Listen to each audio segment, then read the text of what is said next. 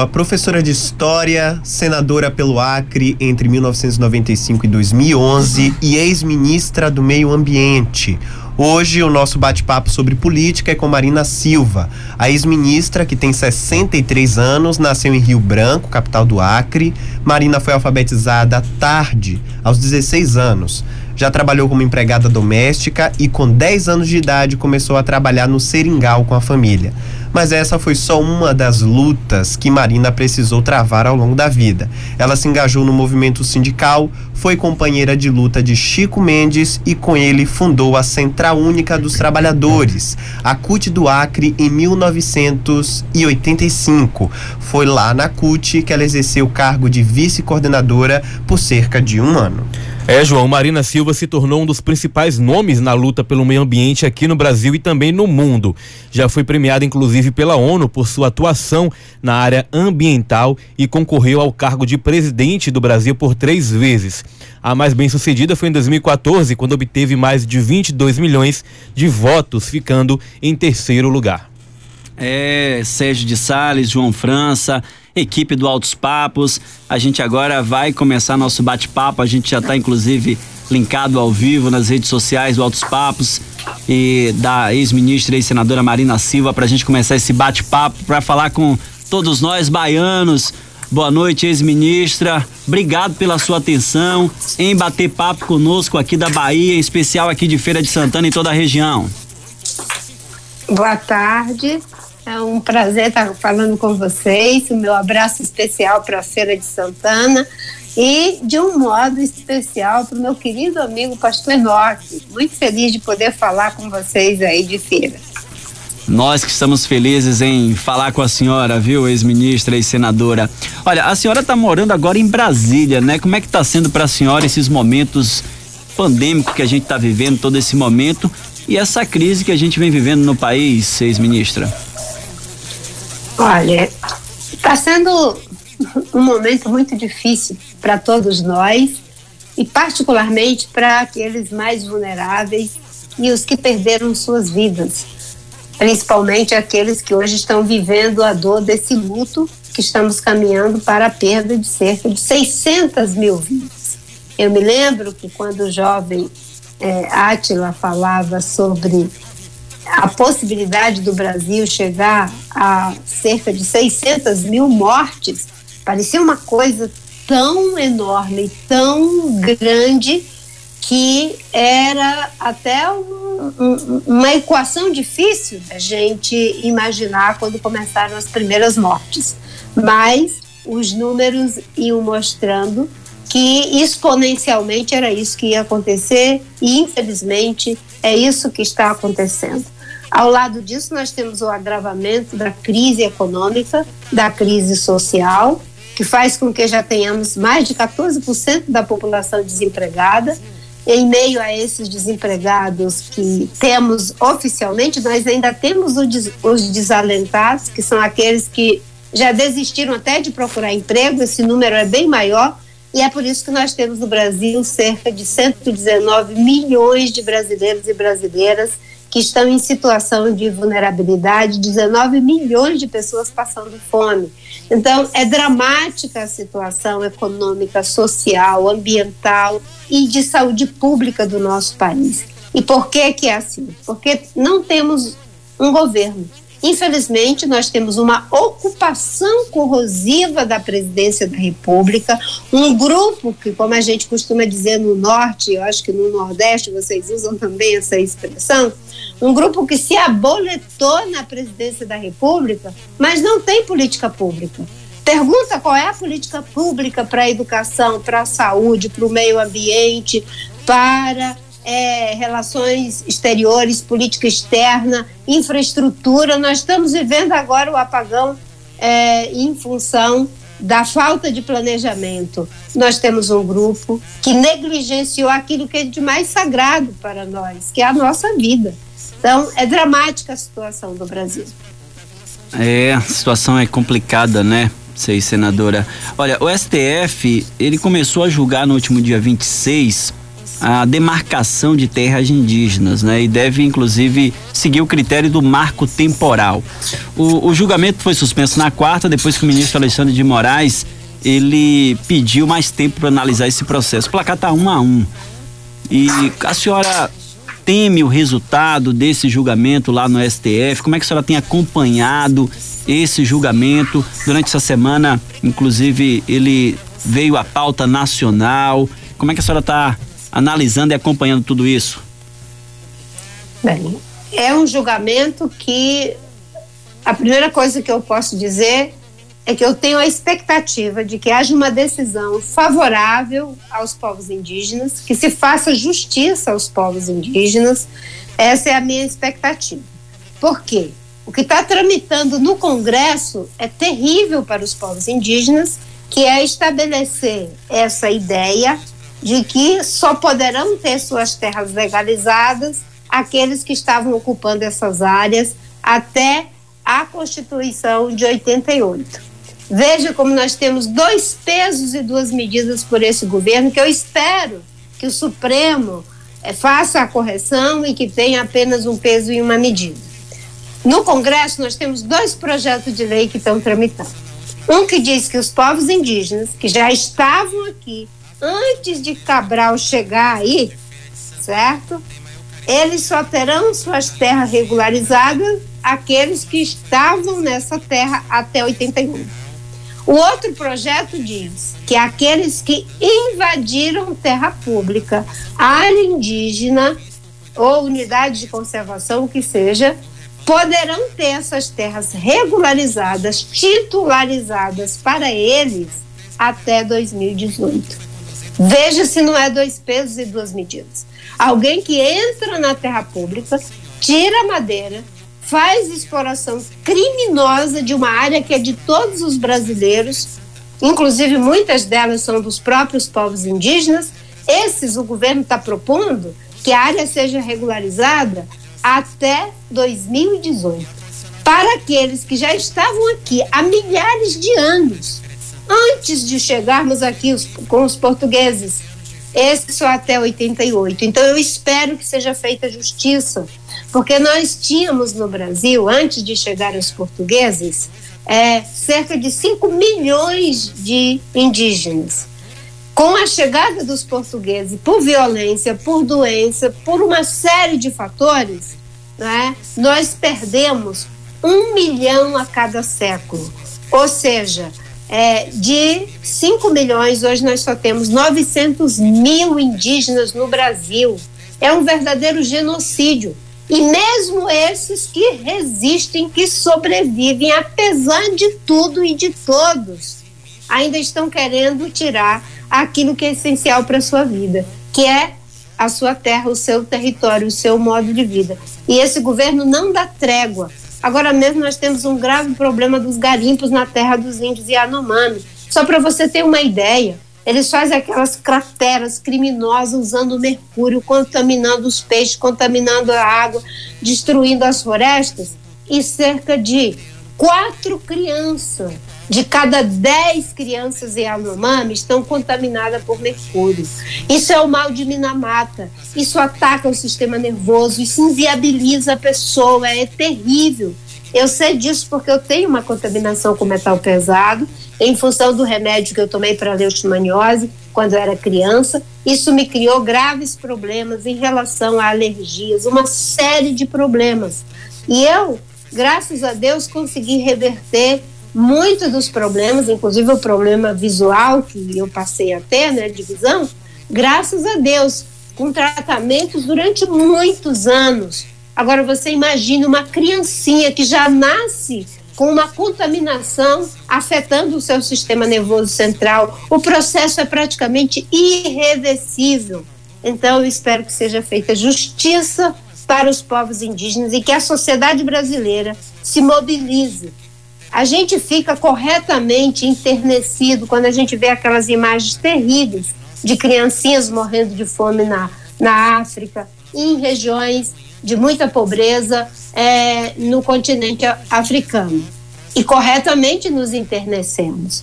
Mas vamos também nos internecer com o que acontece aqui no nosso país, que estão destruindo os nossos povos indígenas. Para você ter uma ideia, tem, nós temos no Brasil cerca de 60 povos que nunca viram, tiveram um contato com um de nós.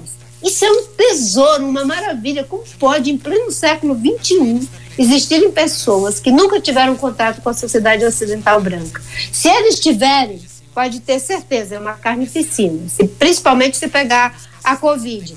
E vai expirar a portaria que assegura que eles continuem como povos isolados. E se isso acontecer, porque o governo está deixando, vai ser uma carnificina para esses povos que estão aí há milhares de anos sem nunca ter um contato com nenhum de nós. Eu fico até emocionada.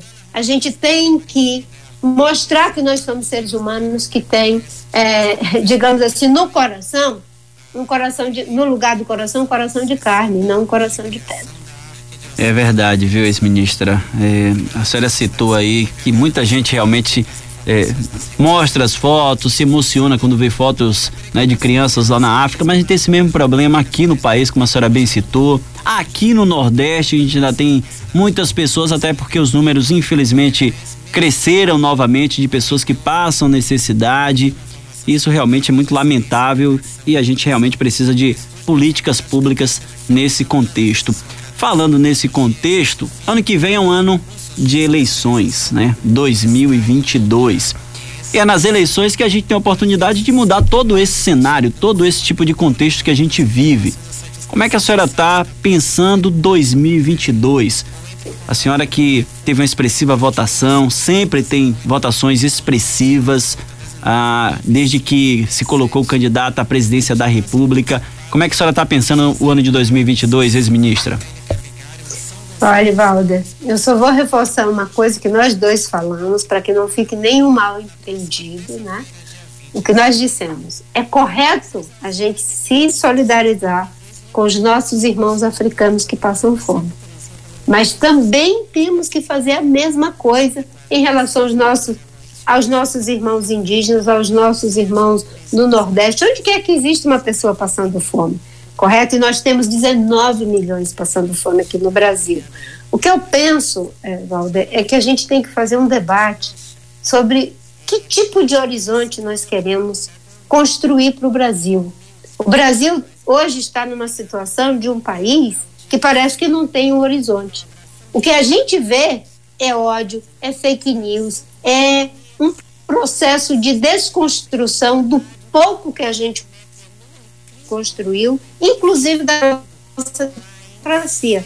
O nosso presidente né, articulou um golpe no dia 7 de setembro, mas ele articulou um golpe em pleno século XXI, na maior democracia do nosso continente, que é o Brasil.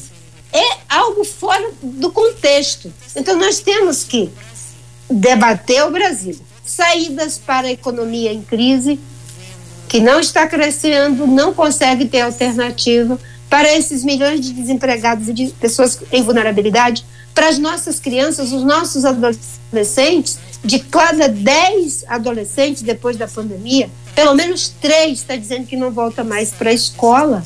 E não é porque não quer, porque a situação ficou tão difícil que não consegue mais voltar para estudar, porque tem que trabalhar para ajudar a família. Infelizmente, é isso que está acontecendo no nosso país. Nós temos uma situação no nosso país que a saúde pública está entregue, a educação está entregue, a nossa é, política de proteção ao meio ambiente, olha o que está acontecendo, é a destruição da Amazônia, a destruição do Pantanal, da Caatinga, do Cerrado, da Mata Atlântica, aumento de desmatamento, isso é um crime de lesa humanidade, porque o Brasil pode virar um deserto se destruir a Amazônia.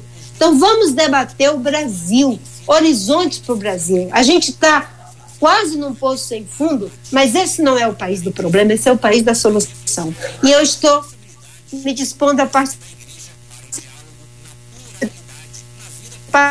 desse debate. Terceira via, eu estou dizendo, vamos ver qual é o melhor nome para tornar esse projeto vitorioso, para que a gente não tenha que voltar para o passado e nem ter que ficar refém desse presente que está destruindo o nosso futuro. E a palavra é destruindo mesmo. não tem política pública. O Brasil está em estado de insolvência. O presidente não trabalha no que é para trabalhar. Fica o tempo todo fazendo escaramuça contra o Supremo, contra o Congresso, contra indígena, contra preto, contra.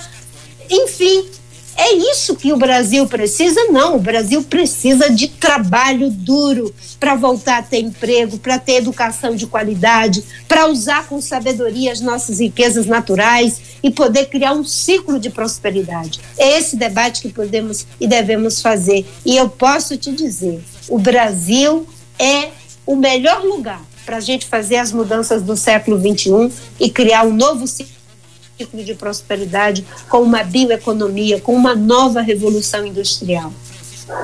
Tá batendo papo no Instagram, nas redes sociais e também aqui para todos os ouvintes da Rádio Princesa FM com a ex-senadora, ex-ministra do Meio Ambiente, Marina Silva, falando de meio ambiente, falando de política nacional. Ainda em política nacional, quando a senhora fala em escolher, né, em estar tá disposta a participar dessa discussão, estar nessa discussão em 2022. E a senhora coloca em pensar em que nome seria melhor para que a gente não continue, o país não continue da forma que está.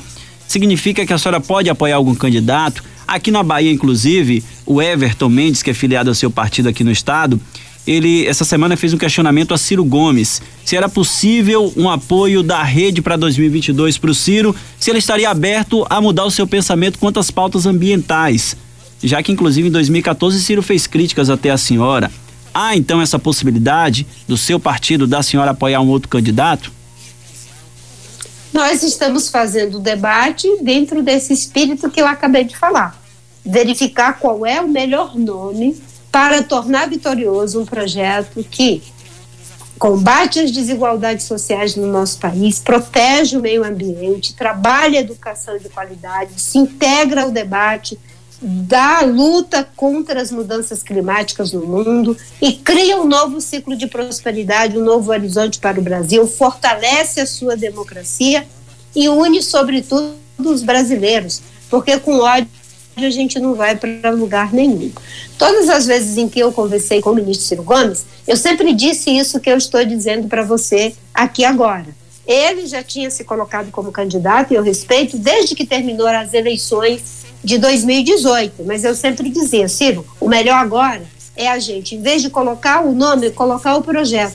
E depois verificar qual é o melhor nome para tornar o projeto vitorioso. O problema é que no Brasil, infelizmente, a gente só debate o nome do candidato, a cor do partido, a sigla do partido e ninguém quer saber o que vai fazer para a saúde, para a educação, para o emprego, para a moradia, para o fortalecimento da democracia. E aí o que, que acontece depois? Vai lá para o Palácio do Planalto fazer o que dá na telha, ou não fazer, como é o caso do Bolsonaro, que em benefício do Brasil não está fazendo nada.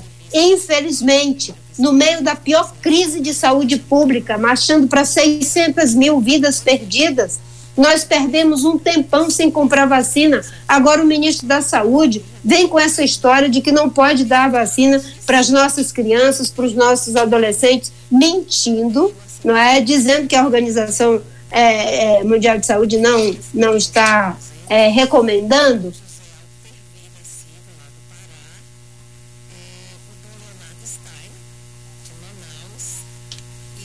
A gente está com problema um projeto para que a gente possa ver qual é a melhor pessoa.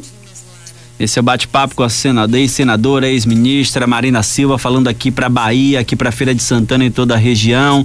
É, ex-ministra, no dia 12 a gente teve as manifestações, né? Que tiveram baixa adesão no país. Manifestações contra o presidente Jair Bolsonaro. Alguns partidos de esquerda, exemplo do PCdoB, do PT, não participaram eh, a senhora se manifestou a favor dessas manifestações. Os partidos de esquerda, inclusive, estão aí organizando novas manifestações agora para o dia 2 de outubro e dia 15 de novembro. A senhora vai apoiar essas manifestações do dia 2, do dia 15? Como é que a senhora tem acompanhado eh, esse contexto aí que a gente viveu do dia 12, que inclusive teve uma adesão baixa em todo o país? Olha, Valdeir, eu vou participar das mobilizações, sim. Eu acho que a população brasileira tem que dar um basta nesse atentado que é feito à nossa Constituição, à nossa democracia. Isso tem agravado ainda mais a crise econômica, a crise social, a crise ambiental, em todos os sentidos. Então, é fundamental que a sociedade brasileira se mobilize. Eu espero que a gente já tenha uma cobertura vacinal ainda maior para que as pessoas estejam protegidas. Aqueles que estão em situação de vulnerabilidade de saúde têm que é, ver outras formas de como se manifestar para que não venham a se contaminar. Eu mesma tenho todos os cuidados, porque todos, todos sabem que eu tenho que ter muitos cuidados em relação à minha saúde, e assim deve ser para todo mundo. Mas vamos todos nos mobilizar pelo impeachment do presidente. Não vamos ter como suportar mais 16 meses de alguém que ocupa a presidência da República para deixar o Brasil em estado de insolvência e ainda aumentar a crise, criando o tempo todo uma confusão.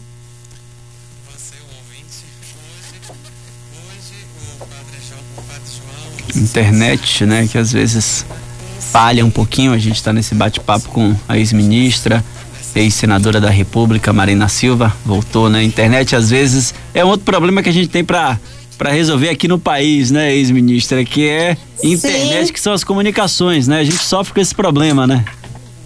Exatamente, Valdeir. E você sabe que o, que o, o presidente da República ele vetou o projeto de internet banda larga para os professores e para os alunos. Eram mais de 2 milhões de professores que seriam beneficiados e milhões, acho que é algo em torno de 20 a 19 milhões é, de jovens que seriam beneficiados. E o presidente vetou o projeto de internet banda larga, que é um, um produto de primeira necessidade nessa pandemia para que as crianças continuem tendo acesso à escola.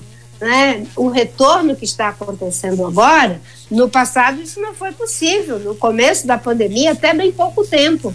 Então, a internet hoje é uma ferramenta de trabalho, de comunicação, de, de como a gente interagir. Nós estamos fazendo essa entrevista. No começo parecia tudo muito estranho, né? A gente fazer reuniões.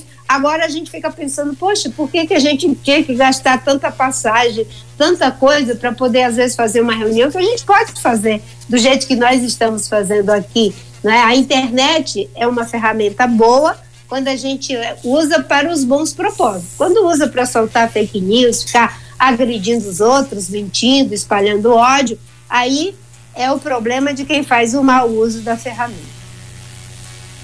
A gente já está chegando, se aproximando, né? Bate-papo tá tão legal e a gente já está se aproximando ao final aqui do programa que a gente vai até às 19 horas. Mas a senhora falou de fake news e eu queria ouvir a sua opinião em relação a toda essa situação de fake news. A gente teve durante essa semana a ministra Rosa Weber eh, concedendo a liminar, barrando essa medida provisória do presidente, o Senado é, vetou aí, é, retornou esse veto ao presidente por conta dessa, dessas questões da, da fake news. Como é que a senhora tem acompanhado tudo isso, ex-ministra? É incrível, né? Que a gente tenha uma situação como essa. O presidente com tanto sofrimento nesse país, com tantas medidas que são necessárias para diminuir o sofrimento do povo brasileiro, socorrer o pequeno comerciante, ajudar o povo a sair dessa crise, o presidente se ocupa de fazer uma medida provisória para blindar aqueles que querem o direito de espalhar mentira das pessoas e ficar impune em nome da liberdade de expressão é, não há liberdade de expressão para caluniar, não há liberdade de expressão para você incitar o ódio, a violência contra as pessoas. Eu vejo às vezes nas minhas redes sociais é tanto ódio, tanta violência, e às vezes eu me dou o trabalho de olhar ali no perfil da pessoa. E aquilo que a pessoa destila como veneno, como mentira, que muitas vezes ela não conferiu, Existem aquelas pessoas que são de fato enganadas, porque as pessoas que têm um pouco mais de idade têm dificuldade de lidar com essas ferramentas, então tem muita gente que espalha mentira achando que é verdade. Vamos aqui relativizar. Mas eu vejo muita gente que vai lá e destila o ódio, eu vou ver na página dela, aí tá lá. Jesus te ama e não sei o quê. É um, é, são mundos paralelos. A pessoa se dá o direito de, na internet, espalhar mentira, falar coisas que ela sabe que não é verdade. E aí, quando você entra na página dela, eu digo: meu Deus, essa pessoa que está aqui não é a mesma. Aí o que, que faz o nosso presidente? Uma medida provisória para que as pessoas tenham o direito de mentir impunemente. Ainda bem que tem que ser vetado mesmo, tem que ser devolvido mesmo, não pode. É, realmente ia ser um retrocesso, né? Se a gente tivesse, é, se não tivesse é, esse veto aí por parte do Senado e também do STF, né? Que também teve essa liminar. A gente está se aproximando do final do programa, mas eu queria ainda ouvir a senhora sobre mais um ponto. A senhora falou aí é, a gente falou de política de 2022. A gente tem visto os pré-candidatos, a gente pode chamar assim, já se movimentando, viajando. Eu falei do Ciro Gomes, ele teve aqui na Bahia, inclusive. O ex-presidente Lula também esteve na Bahia. A senhora pretende também começar a fazer algumas viagens pelo Brasil para entrar nessa discussão, já que o momento agora pandêmico melhorou, a gente está numa situação mais tranquila, ex-ministra? Teve uma pequena falha. Você tem como repetir de novo para mim? Tenho sim. Tava dizendo sobre 2022, né? Alguns candidatos, pré-candidatos já estão é, visitando alguns estados. Aqui na Bahia, Ciro Gomes já teve, Lula já teve. Momento agora de pandemia tá mais tranquilo. Graças a Deus as coisas têm melhorado. A senhora pretende também começar a viajar para discutir o Brasil também pelos estados, pelos municípios? Bem, primeiro, como eu disse para você, é, eu estou me colocando junto com o grupo para fazer o debate. E para fazer esse debate, eu estou disponível dentro daquilo que são os meios necessários, compatíveis com os cuidados de saúde que eu preciso ter. Mas do debate eu já estou participando o tempo todo. Isso que nós estamos fazendo aqui agora é participando desse debate. Eu espero que à medida em que a cobertura vacinal vá se ampliando, mesmo assim com todos os cuidados, porque não é o fato de estar vacinado que você pode relaxar, fazer aglomeração, você não pode ficar sem o uso da máscara, até que a gente consiga de fato debelar essa doença terrível que está levando aí 600 mil vidas de irmãos e irmãs brasileiros. Então, o debate eu já estou participando e, na medida do possível, né, a rede está fazendo um conjunto de seminários porque nós queremos apresentar propostas. Em 2010, eu participei do debate político na campanha com um programa, em 2014, com um programa em parceria com Eduardo Campos. Depois, infelizmente, numa tragédia, o perdemos. E em 2018 também foi com um programa, sem abrir mão dos princípios e valores. Eu sempre digo, não vale tudo para ganhar uma eleição. Uma eleição a gente tem que ganhar da forma certa, porque quem ganha mentindo, governa mentindo, quem ganha roubando, governa roubando, quem ganha fazendo ódio, vai governar também fazendo ali o cercadinho do ódio. Então, esse debate de construir o Brasil que a gente quer, isso eu já estou fazendo e quero continuar fazendo. Olha, eu quero agradecer a sua atenção nesse bate-papo, nessa live e nesse bate-papo aqui para a Rádio Princesa, para o nosso programa Altos Papos, para toda a Bahia, pela sua atenção em bater papo com a gente, em estar tá nesse debate, discutindo as questões eh, ambientais, as questões políticas, o que o nosso povo brasileiro e baiano tem passado. E agradeço muito a sua atenção, viu, ex-ministra? Eu é que agradeço. Muito obrigada aos ouvintes da Rádio Princesa, a você e a todo o povo baiano que sempre me recebe com muito carinho, com muito respeito, mesmo aqueles que divergem, que não votam, mas são pessoas sempre muito carinhosas.